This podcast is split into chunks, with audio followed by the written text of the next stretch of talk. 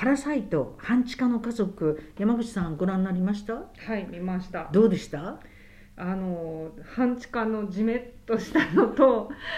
えっと綺麗な芝生がすっごい綺麗な豪邸とあの対比が今の韓国社会を表しているのかなと思うとすごくなんか胸にきましたね。そうですね。それで地下があって半地下があって豪邸があると、うん。そしてその豪邸は丘の上にあって半地下はあの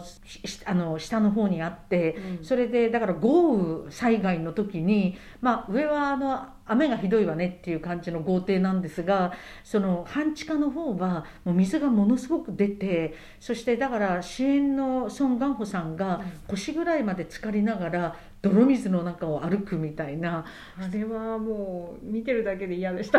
だからこう災害は万人にふあの雨は降り注ぐんだけど災害の被害はえっと貧富の差がものすごく出ちゃうっていうのもすごく表していてなんか現実はそうだから胸にきましたよね。で同じようにその実はあの映画を見ていて黒澤明監督の名作「天国と地獄」を思い出して豪邸が丘の上にこう綺麗にみんなから見えるように立ってるんです。それでまた下の方っていう上下関係階級社会が上と下っていうのでこうあわら現れている。であの未来少年コナン宮崎駿監督の「未来少年コナン」では、まあ、あのえ核戦争で地球の基軸がずれてあの残され島にコナンはもともといるんですがインダストリアル、まあ、帝国があってで労働者っていうか非支配層は、えーと地下にいるんですよ。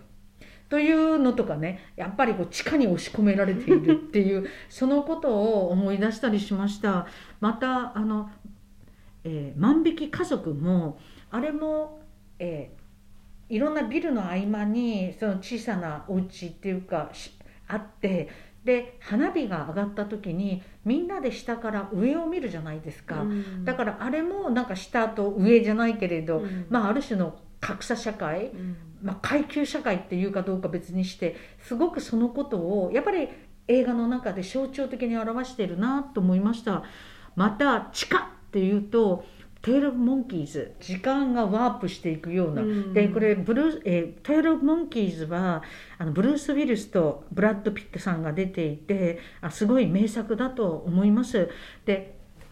今のコロナ禍じゃないけれど、まあ、本当に今また再評価ですがウイルスが地表上をこう蔓延して人間が地球の表面で生きられない。で地下に住まざるを得ない。それで動物たちがこう出てくるっていうそういうことなんですよね。でも今回のウイルスも本当に世界中広がってるじゃないですか。本当に感染者も死亡した人も多くてもう心にこう胸に突き刺さると。でまたいろんなニュースでそのコロナがあのコロナ禍の中で、えーのベネチアの運河がきれいになったとか、あとウミガメがどんどん出てきたとかあの人間があんまりいなくなって要するにステイホームロックアウトとかで出ないので動物たちが割といろんなところに出てきているってあるとえというニュースを、まあ、まあ初期の頃見た時に初期というか初期中期なんか「12モンキーズ」の世界みたいな。だから12モンキーズは地下に人間が押し込められてるけど人間がステイホームでロックアウトで家に閉じ込められていて動物たちが動いてるみたいな、うん。ウミガメがすごく出てきました。産卵が増えますみたいな、えーなんか本当に、うん。で空が綺麗になりました。タージマハルがくっきりはっきり見えますみたいな。というのでうーんっていう。でもその「トゥエロモンキーズ」で地下にいるか人たちで科学者たちがそのタイムトンネルににあのブルース・ウィリスを乗せてそのワクチンをちゃんと作ろうとするとかあるいはこれ解釈であのそのウイルスが蔓延するのを防ぐっていうよりもワクチンを入手しようと科学者たちだからしてたんじゃないかっていう解釈を私は最近インターネットで見たんですがあのそれはあのどちらの解釈かちょっとまあ多義的っていうかわからないんですがしかしとにかくブルース・ウィリスがタイムトンネルに乗ってその蔓延する、えーウイルスの中で時間軸を戻してどうするかっていう話なんですよね、だから今となんかすごく怖いというか似てるというかでそれもなんか地球上に住めないうん地下に住むしかないみたいな、だから地下と上みたいなことをすごく思いました。でもう一つ「スノーピアサー」っていう映画があってこれはあのソン・ガンフさんがあの出ていてあのポン・ジュノ監督「パラサイト」のポン・ジュノ監督が作ってるんですが上下で上が支配層で下の地下などが非支配層ではなくて、えっと、とあの地球が今度は氷河時代になってるんですよ。うんうん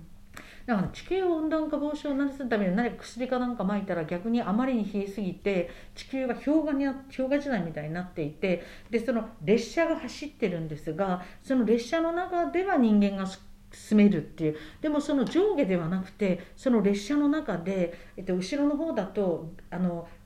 労働あのすごい奴隷的な労働を強いられて、どんどんこうなんか支配層っていうのがいてそれがパッキンと分かれてる同じ列車の中で。だからその上下であの天国と地獄じゃないけどパラサイトじゃ上下でそれを表してるんじゃなくて列車はこう水平だけど、うんその中に支配層と非支配層が出てくるっていうそんな感じでした。映画で描かれるこういう差っていうのがすごく印象に残るものってたくさんありますよね。そうですね、うんパラサイトを見て、まあ、半地下、まあ、地下半地下そして豪邸なんですがなんか映画の描き方がやっぱり、あのいろんな映画のことをまあ考えますね。